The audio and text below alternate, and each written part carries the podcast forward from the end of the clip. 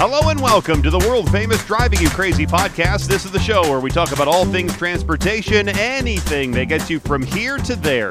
I am the traffic anchor and the transportation reporter for Denver 7 News, Jayson Luber. And if you would always, well, if you would like to be a part of the program, you can always call this number 303 832 0217. Two things I want to talk about uh, in, a, in today's show. One, there was an article I read recently about the fallacy that uh, free transit will make everyone drive less. I read this article by David Zipper. He's a visiting fellow at the Harvard Kennedy School's Taubman Center for State and Local Government. And David conducted detailed research and he wrote a recent Bloomberg article and that he found that free transit actually increases emissions and not decreases emissions.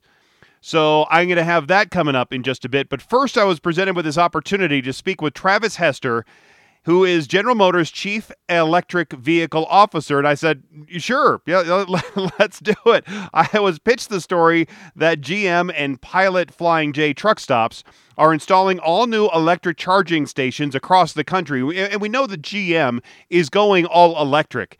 And what is lacking is the infrastructure to charge all of these vehicles that are coming online, especially on long trips. So, to talk more about this, and some of the challenges they're facing is Travis Hester, General Motors Chief Electric Vehicle Officer. Travis, thanks so much for being here on the world famous Driving You Crazy podcast.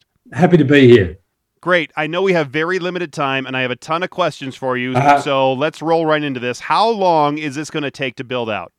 under normal circumstances, it can take a little while, but the relationship we've got with uh, you know great pi- partners like Pilot Flying J and EVgo, we think we can have charges in the ground early in 23, which is really fast when you consider site location and permitting issues that can often hold up this type of infrastructure. Are these chargers going to be just for General Motor cars and trucks or for everybody? Because right now you have a bank of Tesla chargers that are that work with Teslas. So are we going to see a bank of just Tesla chargers and a bank of just GM chargers and a bank of just Ford chargers? Uh, we're very proud. You know, we we believe in an all electric future for everybody at General Motors. And we're very proud that this network is open to everybody on the CCS network. So it's not exclusive to General Motors. However, as part of the General Motors Ultium Charge 360 program, there are certain benefits that you will get over and above everybody else uh, if you're part of our network, the GM network.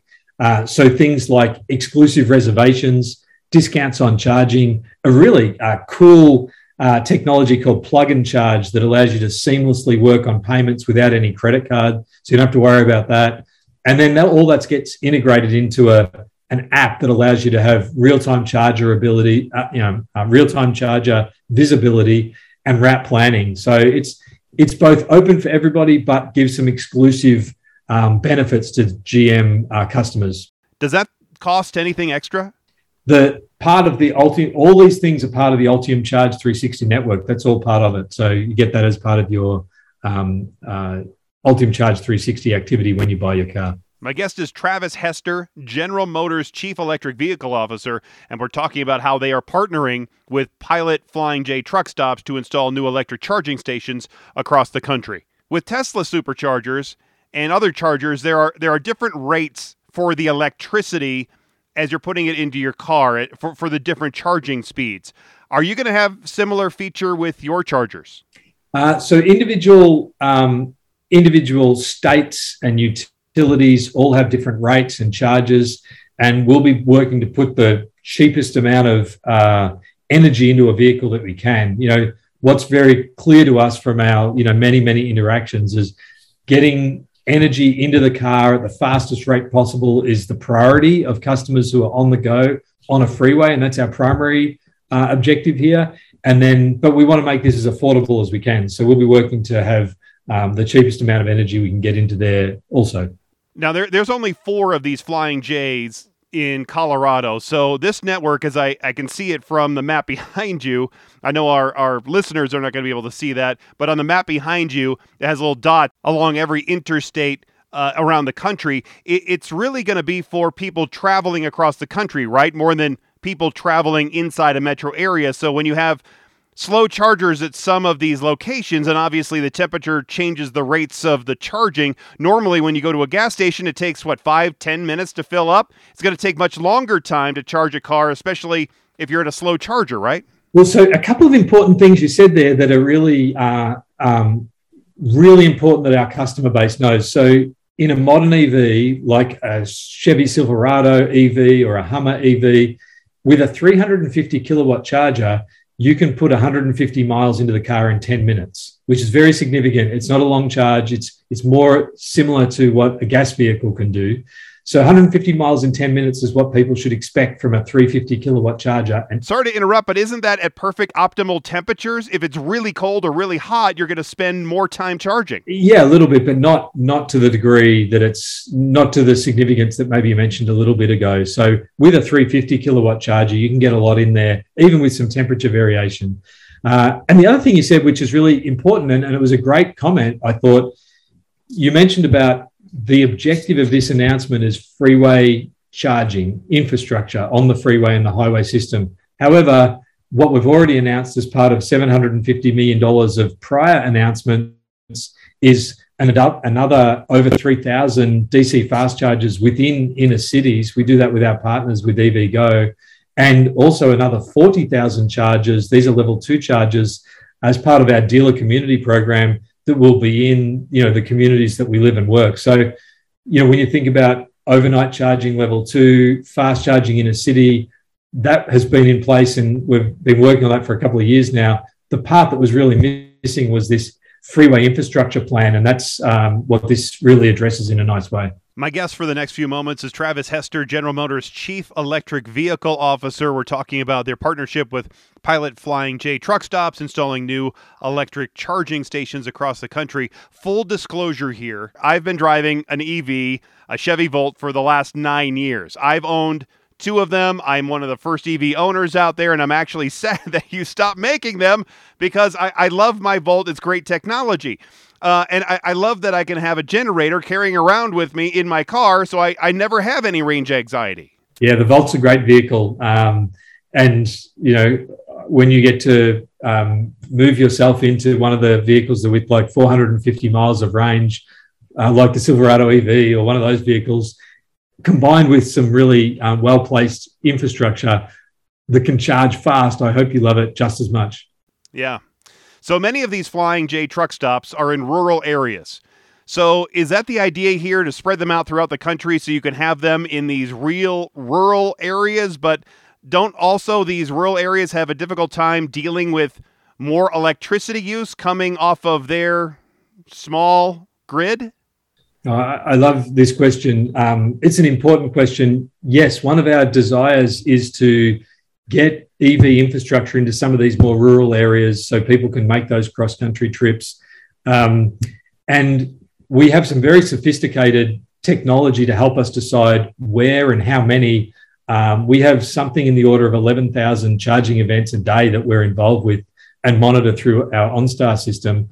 And combined with the EVgo information, that'll allow us to position charging banks in the right place, in the right quantity, to fill up some of those rural areas, but also supplement areas where utilization is already a little higher on some of the more busy freeways. So, um, yeah, we'll be very strategic with how we put this together and make sure that we really get this coast to coast capability um, to a whole nother level. How much are you folks willing to spend on all of this infrastructure?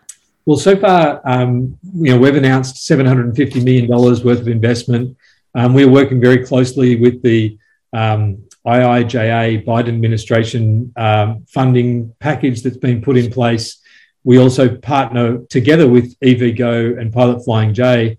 Our objective is, you know, very long-term focus to get the right infrastructure in the ground to promote, you know, this massive transition to EVs and promote the EV adoption. So, you know, we're not done, we're not finished, um, but this is a really good step in the right direction. I know we have to wrap it up here. So, last question Do you think that pushing EV technology to where we have mandates with needing a certain number of EV cars on the road by a certain time is a problem? Does it doesn't it seem like the infrastructure isn't quite ready to have that many uh, uh EVs on the road yet? Are we trying to push too hard with getting EVs out there and and the desire and the infrastructure by consumers really isn't isn't high enough yet?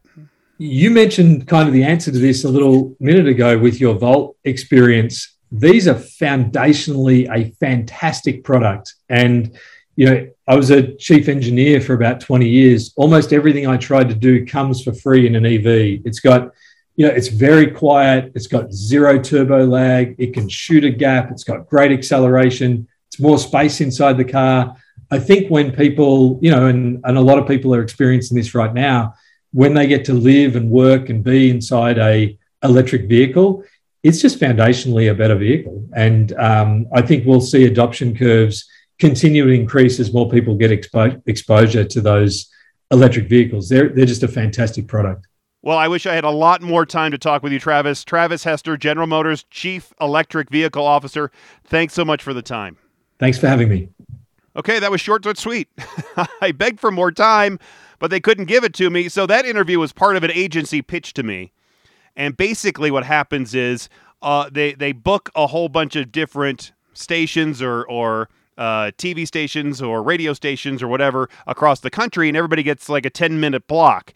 And they were trying to get me a few extra minutes, but that didn't happen. In fact, the guy who was before me ran two minutes late, and I thought I was actually going to have two minutes early and so instead, I only had about eight minutes with Travis instead of the 10 or 12 I was hoping to get because I had a ton more questions for him. Like, I wanted to ask him about people's major concerns preventing them from making the jump from gas to electric. Now, th- that study showed that 61% of people are concerned about the charging logistics with buying an EV. Everybody understands how to gas up their car, but they're not quite so sure yet how to charge up an EV. And that was followed up by 55% concerned about the range uh, of your of, of the EVs and 52% uh, with the cost and main, maintaining an EV. Uh, well, I, and I can tell you this, uh, at least on my vehicle, uh, it is way less expensive than any other car I've ever owned to maintain. So that's not a problem. Y- yes, the cars are more expensive to buy, but as far as maintenance goes, that fear I can calm that down right now. As as I said, that that Chevy Volt I have ha- has been nothing but a- great for maintenance. I just at uh, just at hundred thousand miles here had a tune-up done. Basically replaced the spark plugs, had an oil change because I hadn't had an oil change in I don't know nine or or or so months. And so all of that was done, and now my next service I don't think is for another thirty thousand miles. It it really is a remarkable great car, and I think most EVs are, um, for uh, l- lower maintenance costs. It really is tremendous. Um, but I wanted Travis to weigh in on all that stuff, and I also wanted him to weigh in on the on the problem that they say will be only. Uh, they say that there's only going to be four to six chargers at all, of these locations, and with the average uh, charge time. He said it was pretty short. Uh, I I think it's going to take longer than what he is is promising, and, and they're going to need more charging stations at these locations to handle the future increase in demand. Because if you only have four or five or six chargers, and, and you're going to have a lot more people trying to charge up your car, you're going to have people waiting. It's you already have that at gas stations right now, right? When when it gets busy at a gas station, you have to wait. Well, you're only waiting three, four, five minutes for somebody to fill up. You've been to a Sam's or a Costco to fill up. Well, it's going to be a lot longer of a time for a electric vehicle, and so that's going to be a constant struggle of trying to build out the EV charging infrastructure. And I wanted to explore more about that weather issue because really, weather does zap the battery and the ability to give you long range. Uh, Travis, uh, I'm not going to say he. I'm not going to say he fibbed or anything, but I, I think he, he painted a rosy picture with with weather and that it's not as uh, much of a factor as it really is, especially in very cold or very hot uh, temperatures, and how much effect it has on the battery uh, distance that you'll get, and how quickly you will be able to recharge that battery.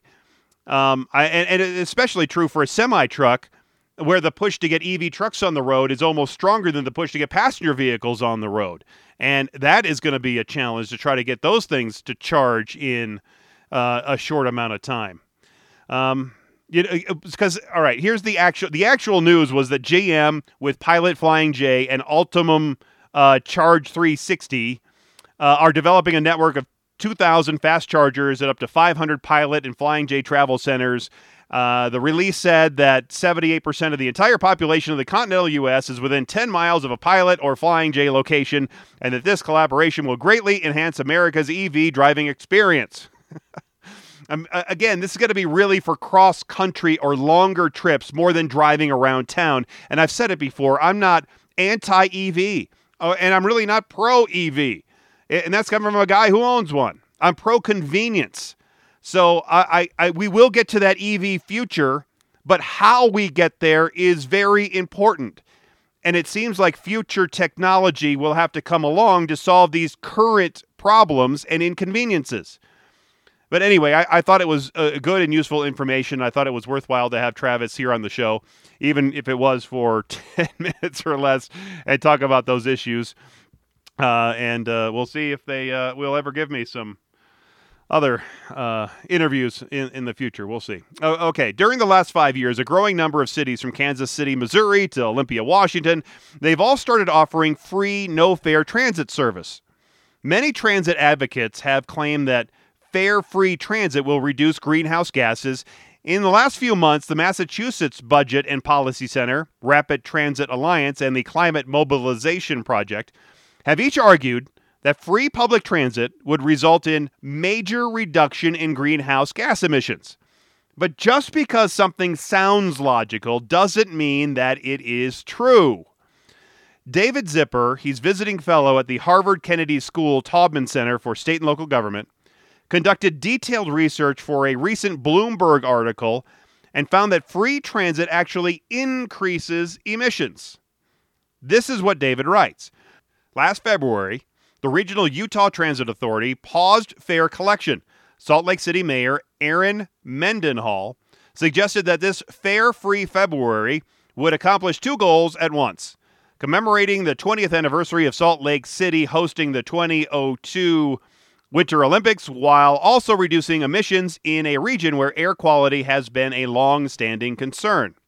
A few weeks ago, UTA issued a report that evaluated the month long pilot. Average ridership rose sharply compared to January, 16.2% during weekdays, 58.1% during Saturdays, and 32.5% on Sundays. Far more people will take transit when cost is not a barrier, Mayor Mendenhall tweeted as she shared the report. I'm so excited about the possibilities this presents to our air quality. UTA is not the only U.S. transit agency to experiment with free, fare free transit recently. Riders can currently board the bus for free in Richmond and Alexandria, Virginia, Kansas City, Missouri, as well as on certain Boston routes. Now, local boosters generally cite goals of addressing inequality, but several, like Mendenhall, have also stressed the climate benefits of making transit free. Again, this is from David Zipper, visiting fellow at Harvard Kennedy School's Taubman Center for State and Local Government. But those claims are shaky at best, he says. After more than a decade of transit agencies around the world experimenting with free trips, it's far from clear that dropping fares delivers an environmental upside. It boils down to this if free fare transit doesn't substantially reduce driving, it's not mitigating emissions or slowing climate change. And all signs suggest that it doesn't. It's easy to understand why one might think otherwise. Transportation is the largest source of emissions in the United States, mostly from motor vehicles. Transit trips are far less polluting than driving.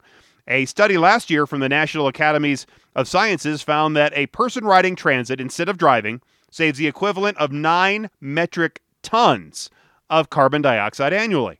In Utah, transit trips grew considerably after UTA stopped charging fares as they have during free fare pilots everywhere. In its report, UTA, that's that Utah Transit Authority, estimated that fare free February reduced pollution emissions by 68 tons based on an assumption that 40% of the new transit riders would have otherwise driven. Now, that figure relies on a 2019 survey, which found that 47% of UTA riders were so called choice riders, who had access to a car, but trips during free fare February were more likely made by different riders than in 2019 when fares were charged. Data from other free fare transit programs suggests that making travel free enticed those who, during limited in, with due to limited income, would have otherwise walked, rode a bike, or foregone the trip entirely. Such shifts would increase net emissions, not lower them. Providing enhanced mobility for those of limited means is societally valuable, but it doesn't reduce emissions. To accomplish that, free fair transit must win over a significant number of people who would otherwise have driven, and that's a trickier proposition. Car owners tend to be wealthier than the general public, and their access to a private vehicle makes them less willing to tolerate bus transfers, wait times, slow journeys especially in a region lacking frequent and fast bus service. Removing a $2.50 fare seems unlikely to convince many drivers to leave their keys at home. To support this hypothesis, we can look to Europe, where several cities adopted free fare transit years ago without finding evidence of subsequent mode shift from driving. Residents of the Estonian capital have been able to ride public transportation for free since 2013. Last year, Estonia's national auditor issued an assessment of that policy. It had reduced many additional transit rides, but it failed to reduce car journeys.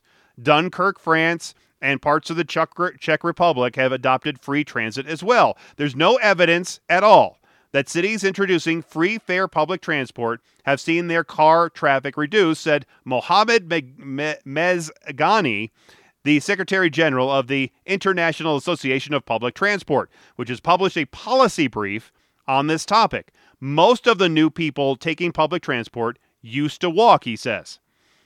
Now, public transportation is a powerful tool to reduce transportation emissions. It's just that dropping the fares isn't the right approach. Again, this is coming from David Zipper, visiting fellow at the Harvard Kennedy School's Taubman Center for State and Local Governments. He continues in his article in Bloomberg, saying the story was similar in Santiago, Chile, where researchers randomly assigned free two week uh, transit passes to residents. Those receiving the free passes took 12% more trips overall, but they did not drive less. If the free public transportation failed to attract drivers, in relatively transit rich Europe and in Santiago, there's little reason to think it would fare better, pun intended, in the United States, where scant transit service acts as a deterrent. An extensive 2012 study eh, by the National Academies of Sciences noted that free fare experiments undertaken in Denver in the late 1970s and in Austin in the late 1980s failed to reduce driving, most new trips were taken by those lacking access to a car. An absence of evidence hasn't prevented many U.S. advocates, though, of free fare transit from touting its climate upside. The environmental benefits of fare free service are significant, a Montgomery County, Maryland council member wrote in a Washington Post op ed. The fare free model can shift people away from cars and onto transit, a climate advocate uh, wrote in the Bay Area's Press Democrat in an editorial promoting cutting fares on Sonoma County transit buses. The Barr Foundation published a post promoting free transit as part of a climate friendly future. Perhaps the most prominent U.S. booster of free transit is Boston Mayor Michelle Wu, who campaigned for the Post last year with the promise of free to free the T to address both climate change and income equality. Three MBTA bus routes went fare free last August, and data showed that ridership on the 28 line rose by almost 40%. Other Boston bus routes where fares were still collected also saw increases, but smaller ones. A survey of riders indicated that 15% of riders were new, but the fare free rides replaced more biking and walking trips than driving. This is again David Zipper, visiting fellow at the Harvard Kennedy School's Taubman Center for State and Local Governments, writing this article that uh, appeared in Bloomberg. And David says, to be sure, emission reduction is usually not the only or even the most important justification cited for fare free transit Equality benefits are usually mentioned first because transit riders typically have lower incomes than drivers. Reducing their expenditures represents a progressive redistribution of wealth. Even so, many transit advocates remain skeptical of equality arguments for fare free transit. The nonprofit advocacy group Transit Center found that low income and new riders would prefer more frequent and reliable service to a reduction in fares. I, I, I would think uh, that that makes total sense. That said, the group's executive director, David Bragdon, does agree with fare free advocates that public transportation is a powerful tool to reduce transportation emissions. It's just that dropping fares isn't the right approach. If you take bad American transit that costs $1.50 and make that bad service free, that won't move the needle enough to make a climate impact.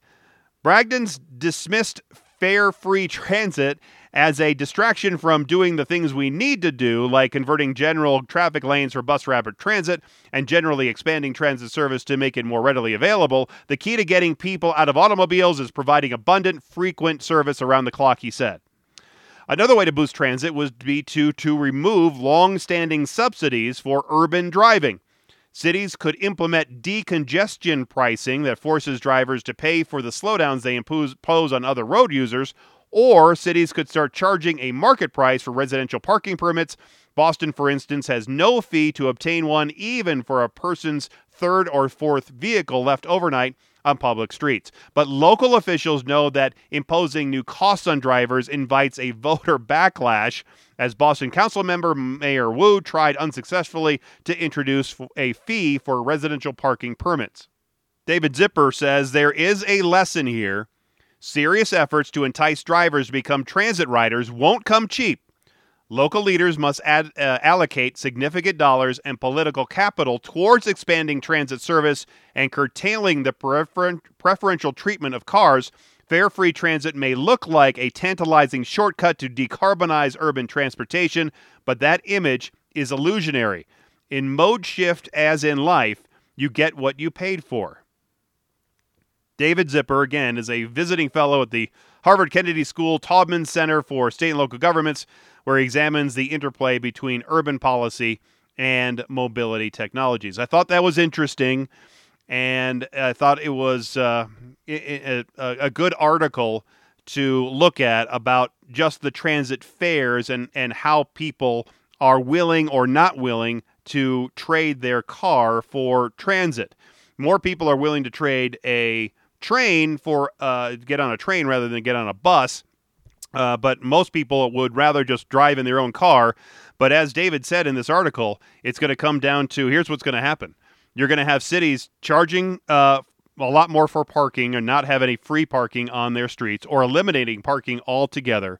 They're going to have only uh, ride share uh, transit services uh, cabs, that sort of thing, uh, scooters, walking, bikes in urban cores. They're going to make everybody, every driver that usually comes into a, a town, uh, just not be able to do it. They'll charge you a fee if you want to drive into the town, and they'll just charge you to to like crazy. So only the ultra rich would be able to get into and bring their car into these areas, uh, and we're going to see you know, it's basically the war on cars, if you will, uh, in these urban areas where they want no cars and they only want transit and only want people riding their bikes and walking. So uh, it'll be interesting to see how all this plays out. Um, if you have any questions, comments, concerns about it, you can always uh, contact me on the uh, on the links that are in the description. The listener hotline is one of the best ways 303 832 0217. Thanks again uh, for listening. Thanks again for being here. And until next time, I'm Jayson Luber, the traffic guy. Be safe and as always, happy motoring.